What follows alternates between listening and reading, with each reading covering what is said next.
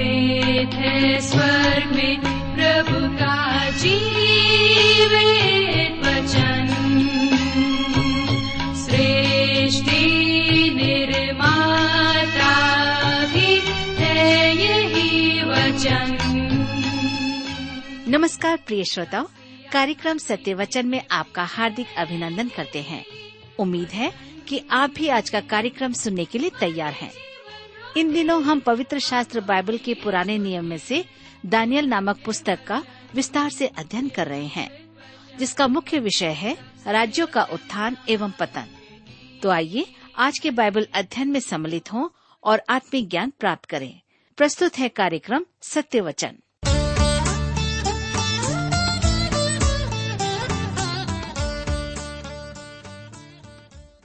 प्रिय मित्र प्रभु यीशु के पवित्र और सामर्थ्य नाम में आप सबको मेरा नमस्कार।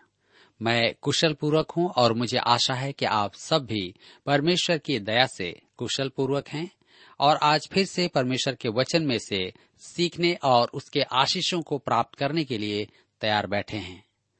मैं आप सभी श्रोता मित्रों का इस कार्यक्रम में स्वागत करता हूँ। विशेष करके अपने उन सभी नए मित्रों का भी, जो आज पहली बार हमारे इस कार्यक्रम को सुनने के लिए बैठे हैं। मैं आपको बताना चाहता हूँ कि हम सब इन दिनों बाइबल में से दानियल नामक पुस्तक से अध्ययन कर रहे हैं। और पिछले अध्ययन में हमने देखा कि दानियल, जो एक परमेश्वर का दास है, उसके विरुद्ध में मादी और फारसी राज्य काल में दोष ढूँढने का यत्न किया गया ताकि उस पर दोष लगाया जाए, ताकि उसको सजा दिला सके। तो मेरे मित्रों, आज हम अपने अध्ययन में आगे बढ़ेंगे और इस विषय पर अधिक विचार करेंगे। लेकिन इससे पहले आइए हम सब प्रार्थना करें और आज के इस अध्ययन के लिए परमेश्वर से सहायता मांगे। हमारे प्रेमी और अत्यंत दयालु पिता परमेश्वर, आज के सुंदर समय के लिए, जिसे आपने हम सबके जीवन में दिया है, ताकि हम फिर से आपके जीवित और सामर्थ्य वचन का अध्ययन कर सकें। इस समय जब हम आपके वचन में से सीखना चाहते हैं, हमारी विनती है कि आप हमारे प्रत्येक श्रोता भाई बहनों को, जो आपके वचन को सुनने के लिए तैयार बैठे हैं, आप उन्हें बुद्धि, ज्ञान और समझ प्रदान कीजिए।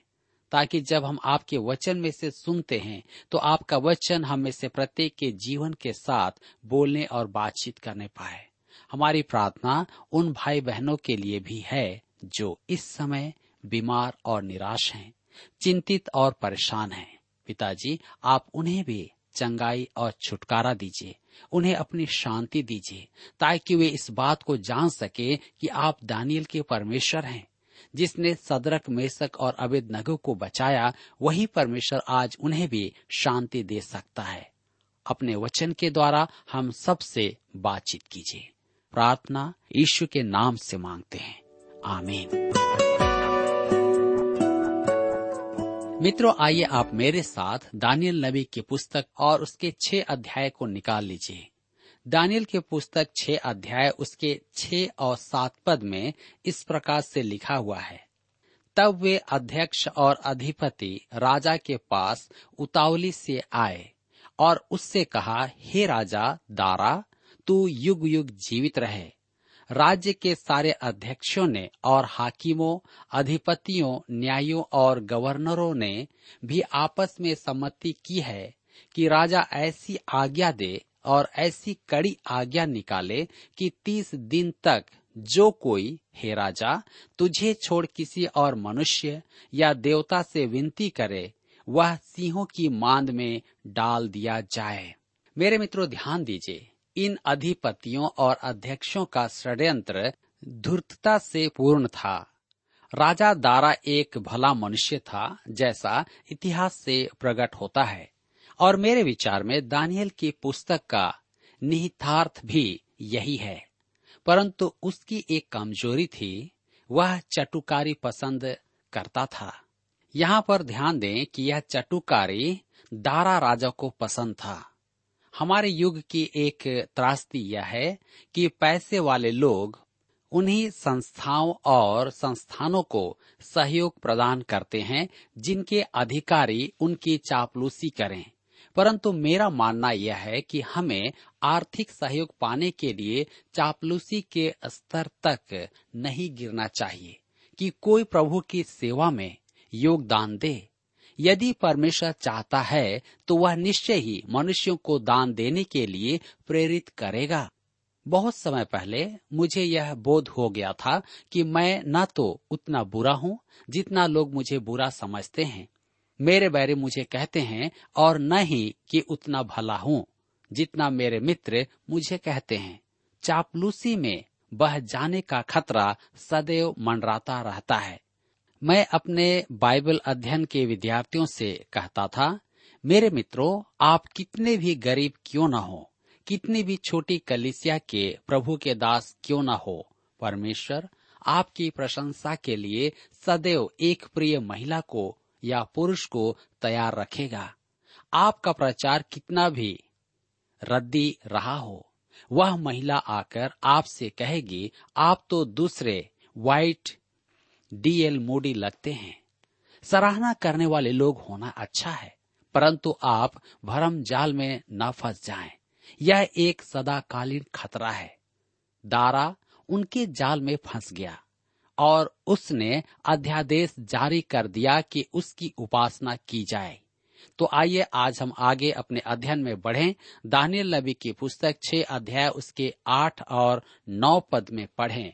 लिखा है, इसलिए अब हे राजा, ऐसी आज्ञा दे और इस पत्र पर हस्ताक्षर कर, जिससे यह बात मादियों और फारसियों की अटल व्यवस्था के अनुसार बदली न जा सके। तब दारा राजा ने उस आज्ञा पत्र पर हस्ताक्षर कर दिया। मेरे मित्रों, राजा के द्वारा मुहर लग जाने के बाद आज्ञा बदली नहीं जा सकती थी। राजा भी उसे बदल नहीं सकता था। अब दानियल को जान का खतरा उत्पन्न हो गया था। तो आइए देखें कि दानियल क्या करता है। हम देखते हैं कि दानियल प्रार्थना करता है। दानियल की पुस्तक छह अध्याय के दस पद में लिखा है, जब दानियल को मालूम हुआ कि उस पत्र पर हस्ताक्षर किया गया है, तब वह अपने घर में गया, जिसकी उपरोठी कोठरी की खिड़कियाँ यरूशलेम की ओर खुली रहती थी, और अपनी रीति के अनुसार जैसा वह दिन में तीन बार अपने परमेश्वर के सामने घुटने टेक कर प्रार्थना और धन्यवाद करता था, वैसा ही तब भी करता रहा। इस नए नियम के प्रति, दानियल की प्रतिक्रिया को आप देखिए। उसने वह खिड़की खोलकर न तो किसी प्रकार का दुस्साहस किया और न ही मूर्खता का कोई काम किया। वह तो वर्षों से ऐसा ही करता चला आ रहा था। वह पीछे नहीं हटा और न ही उसने खिड़की बंद करके कायरता का प्रदर्शन किया और न ही समझौते का प्रदर्शन किया। परंतु वह अपने दैनिक प्रार्थना करता रहा। मित्रों, मैं एक बात पर विशेष ध्यान देना चाहता हूँ कि वह घुटने टेकर प्रार्थना कर रहा था। प्रार्थना करते समय हमारी मुद्रा कैसी हो? यह एक सामान्य प्रश्न है। प्रार्थना के लिए विशेष मुद्रा होना आवश्यक है। इस पर मुझे संदेह होता है। विक्ट युगो का विचार है कि शरीर किसी भी मुद्रा में हो आत्मा घुटने टेक कर ही प्रार्थना करती है। मनुष्य की आत्मा किस मुद्रा में है, वही सबसे महत्वपूर्ण बात है। परंतु यदि आप चाहते हैं कि प्रार्थना में एक विशेष मुद्रा अपनाएँ तो वह यहाँ दी गई है। घुटने टेक कर प्रार्थना करना। दानियल यरूशलेम की ओर मुँह करके प्रार्थना करता था। क्यों? उसके जीवन का यही लक्ष्य था। और राजा दारा की आज्ञा कुछ भी हो, वह अपने लक्ष्य से टला नहीं। उस समय परमेश्वर की प्रजा का कोई भी सदस्य यरूशलेम से बाहर जाता था तो वह प्रार्थना करते समय अपना मुँह यरूशलेम की ओर ही रखता था। परंतु आज किसी स्थान का ऐसा महत्व नहीं रह गया है। योहनर सुसमाचार चार अध्याय उसके 21 और 24 पद में प्रभु यीशु ने कहा, तुम न तो इस पहाड़ पर पिता की आराधना करोगे, न यरूशलेम में। परमेश्वर आत्मा है और अवश्य है कि उसकी आराधना करने वाले आत्मा और सच्चाई से आराधना करें। और हम दानियल की पुस्तक छह अध्याय उसके ग्यारह पद में आगे पढ़ते हैं। तब उन पुरुषों ने उतावले से आकर दानियल को अपने परमेश्वर के सामने विनती करते और गिड़गिड़ाते हुए पाया। वे तो अवसर की खोज में थे ही, और यह उनके लिए एक महान अवसर था। दानियल की प्रतिष्ठा थी कि वह अपने विश्वास से पीछे नहीं हटेगा, और इस बात को वे भी जानते थे, और यही कारण था कि वे उसे फंसाने के लिए षड्यंत्र रच रहे थे। हम पढ़ते हैं दैनियल छे उसके बारह से चौदह पद में। अतः वे राजा के पास जाकर उसकी राजाज्ञा के विषय में उससे कहने लगे, हे राजा, क्या तूने ऐसी आज्ञा पत्र पर हस्ताक्षर नहीं किया कि तीस दिन तक जो कोई तुझे छोड़ किसी मनुष्य या देवता से विनती करेगा, वह सिंहों की मान में डाल दिया जाएगा? राजा ने उत्तर दिया हाँ मादियों और फारसियों की अटल व्यवस्था के अनुसार यह बात स्थिर है। तब उन्होंने राजा से कहा, यहूदी बंदियों में से जो दानियल है, उसने, हे राजा, न तो तेरी ओर कुछ ध्यान दिया और न तेरे हस्ताक्षर किए हुए आज्ञा पत्र की ओर। वह दिन में तीन बार विनती किया करता है। यह बात सुनकर राजा बहुत उदास हुआ। और दानियल को बचाने के उपाय सोचने लगा और सूर्य के अस्त होने तक उसे बचाने का यत्न करता रहा। मेरे मित्रों, उन्होंने जाकर राजा से कहा कि दानियल राजा की आज्ञा को तोड़ रहा है। वह खिड़की पर यरूशलेम की ओर मुँह करके घुटना टेक करके प्रार्थना करता है। मेरा विश्वास करें कि यह सुनकर राजा बहुत दुखी हुआ। वह अपनी ही आज्ञा को नहीं तोड़ सकता था। नबुकद नेसर अपनी आज्ञा को अनदेखा करने का सामर्थ रखता था। देखिए कैसे एक राज्य के बाद दूसरा राज्य दुर्बल होता जा रहा है। यहाँ पर राजा स्वयं ही कुछ बदल नहीं सकता था। दानियल की पुस्तक छह अध्याय के पंद्रह पद में लिखा है।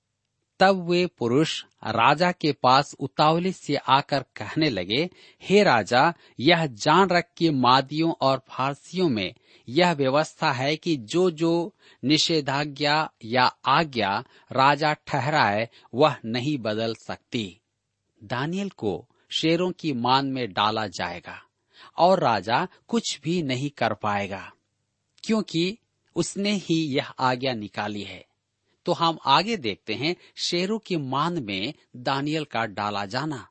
दानियल छह अध्याय के सोलह पद में लिखा है, तब राजा ने आज्ञा दी और दानियल लाकर सिंहों की मान में डाल दिया गया। उस समय राजा ने दानियल से कहा, तेरा परमेश्वर, जिसकी तू नित्य उपासना करता है, वही तुझे बचाए। मेरे विचार में तो राजा को स्वयं नहीं पता था कि वह क्या कह रहा था। यह वैसा ही है जैसा आज हम किसी दुखी मनुष्य को देखकर कहते हैं। प्रभु आपकी रक्षा करेगा। परंतु जब हम उस स्थिति में हों, तब हम स्वयं प्रभु पर भरोसा नहीं रखते। यद्यपि राजा दारा जानता था कि दानियल का परमेश्वर सर्वशक्तिमान एवं प्रधान परम प्रधान प्रभु है और वह दानियल को बचा सकता है। उसने यह भी देखा था कि दानियल परमेश्वर के प्रति निष्ठावान है। दो विश्व शक्तियों के दरबार में, दानियल की गवाही में चमत्कार निहित थे। उसका अप्रभावित और दिखावे से रहित जीवन उस युग में परमेश्वर को मोक्षक अनुग्रह की महान गवाही था। जी हाँ दानियल सबके लिए परमेश्वर की ओर से एक गवाह था। हम आगे देखते हैं दानियल छह अध्याय के सत्रह पद में, तब एक पत्थर लाकर उस गढ़े के मुँह पर रखा गया और राजा ने उस पर अपनी अंगूठी से और अपने प्रधानों की अंगूठियों से मुहर लगा दी कि दानियल के विषय में कुछ बदलने ना पाए। उन्होंने उसे शेरों की मान में डालकर उसके ऊपर एक पत्थर रखा, तथा उस पत्थर पर राजा की मुहर लगाई गई। वे शेर, युवा शेर थे, जिसके दांत नुकीले थे। वे आक्रामक थे। एक बार एक पुरुष को चिड़ियाघर में नौकरी मिल गई। उसे आदेश मिला कि वह शेरों की मान में जाकर उन्हें भोजन दे। उसके इनकार करने पर वहाँ के अभिभावक अर्थात अधिकारी ने कहा, उन शेरों के दांत नहीं है। उस सेवक ने उत्तर दिया, मुझे चबाने के लिए उनके मसूड़े ही काफ़ी हैं।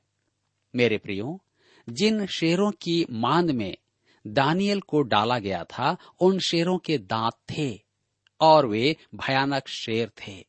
परंतु दानियल के लिए उस रात सबसे सुरक्षित विश्राम का स्थान वही सिद्ध हुआ था।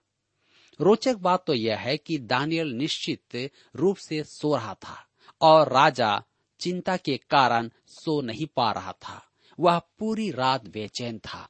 मेरे मित्रों, हम इस अध्ययन में देख रहे हैं कि दानियल ने अपनी ईश्वर भक्ति के आड़े राजा की आज्ञा को भी नहीं आने दिया और परिणाम स्वरूप उसे शेरों की मान में डाला गया है।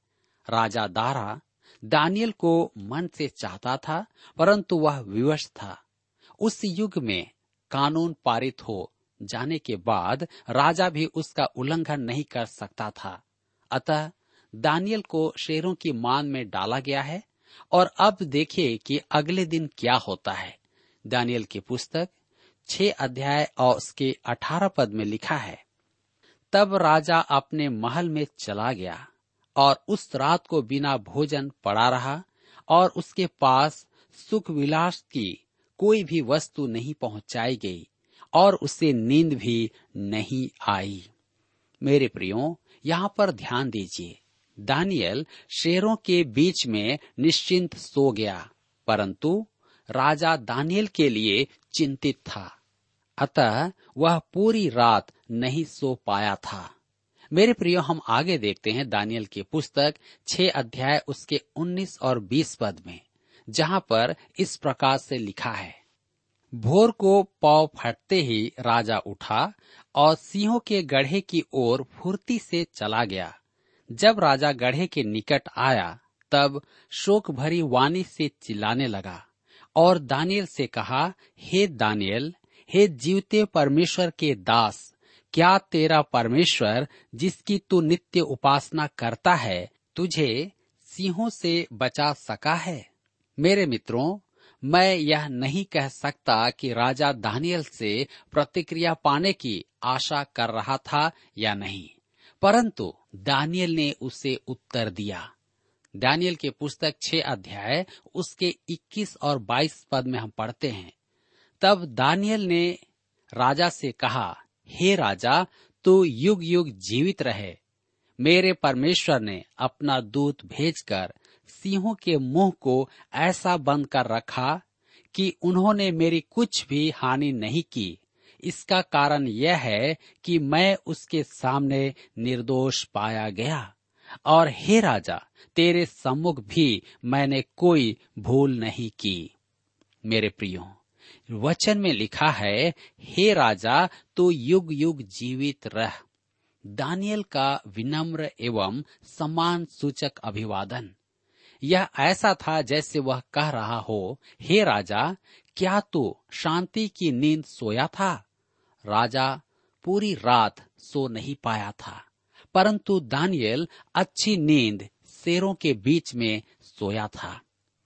दानियल को भी वही आश्वासन दिया गया था कि जो उसके तीन साथियों को आग के भट्टे में डाले जाते समय दिया गया था, अपना दूत, यह वही चौथा व्यक्ति था, जिसे नबुकद नेसर ने आग के भट्टे में देखा था।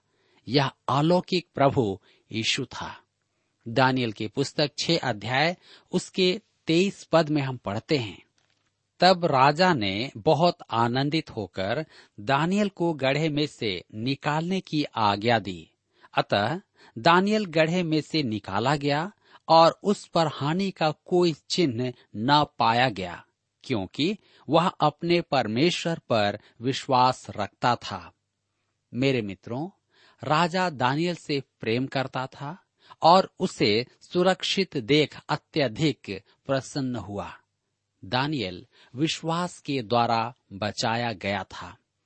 इब्रानियों के पत्री 11 अध्याय उसके 33 पद में लिखा है, उन्होंने विश्वास ही के द्वारा राज्य जीते, धर्म के काम किए, प्रतिज्ञा की हुई वस्तुएँ प्राप्त की, सिंहों के मुँह बंद किए गए, आग की ज्वाला को शांत किया गया, तलवार की धार से बच निकले।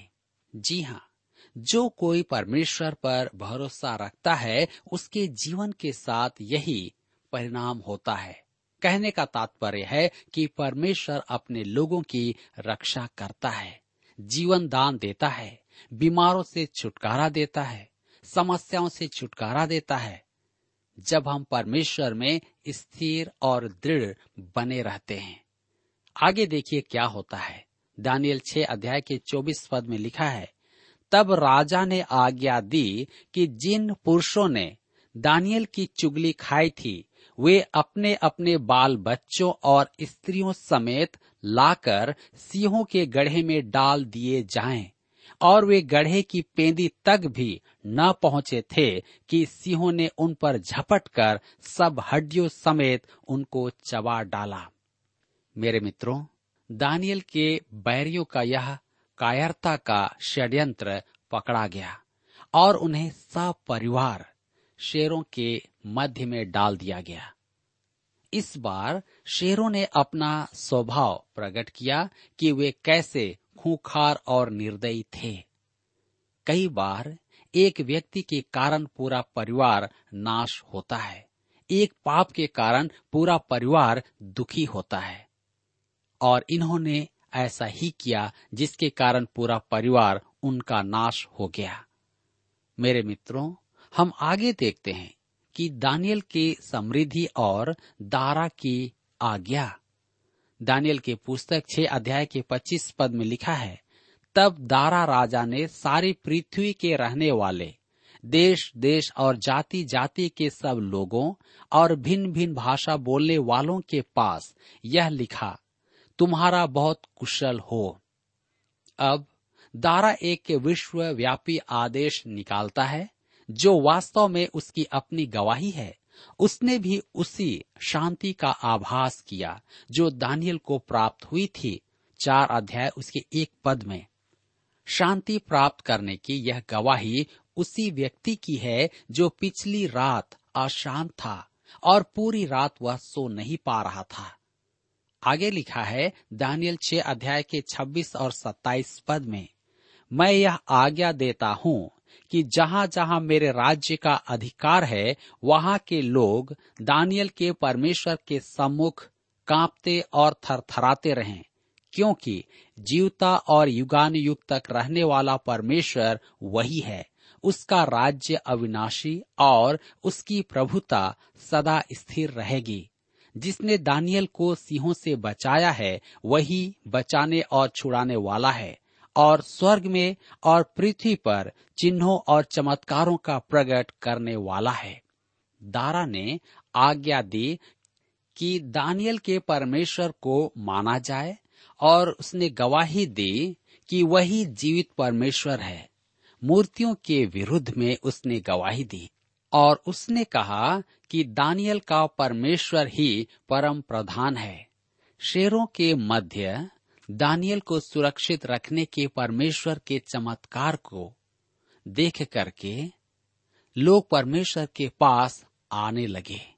जी हाँ दारा परमेश्वर के निकट लाया गया, क्योंकि उसने परमेश्वर के कार्य को अपनी आँखों से देखा था। आगे लिखा है दानियल की पुस्तक छह अध्याय, उसके अट्ठाईस पद में।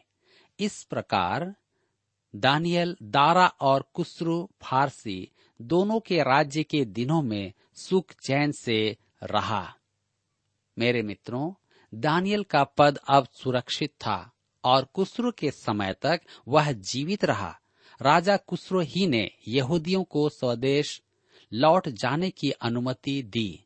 जिसे हम दूसरे इतिहास की पुस्तक छत्तीस अध्याय उसके बाईस और तेईस पद और इजरा एक अध्याय उसके ग्यारह पद में हम पढ़ते हैं।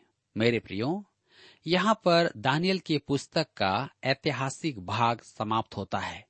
इससे आगे दानियल को दिए गए दर्शन और भविष्यवाणियों का दृष्टांत है। इससे अध्ययन में हम देख रहे हैं कि परमेश्वर अपने आप को अन्य जातियों पर भी प्रकट कर रहा है अपने भक्तों और अपने दासों के द्वारा से। यहाँ पर आज हमारे अध्ययन का समय समाप्त होता है। परंतु मैं विश्वास करता हूँ कि आज के इस अध्ययन के द्वारा आपने अवश्य ही परमेश्वर के सामर्थ को देखा है कि उसने दानियल को सिंहों की मांद से बचा लिया। और वही परमेश्वर आज आपको भी परिस्थितियों से, बीमारियों से बचा सकता है। आपको आनंद और शांति दे सकता है। क्यों ना आज हम उस महान परमेश्वर के पास आए? राजा दारा ने यह आज्ञा निकाली, जहाँ तक उसका राज्य था, वहाँ के लोग इस बात को जान ले कि दानियल का परमेश्वर ही जीवित परमेश्वर है। आज यदि आप इस वचन को सुन रहे हैं तो आप भी उस परमेश्वर के पास आ जाइए, क्योंकि वह आपसे प्रेम करता है। वह आपकी जीवन की भी रक्षा करना चाहता है। प्रभु इस वचन के द्वारा आप सबको आशीष दे।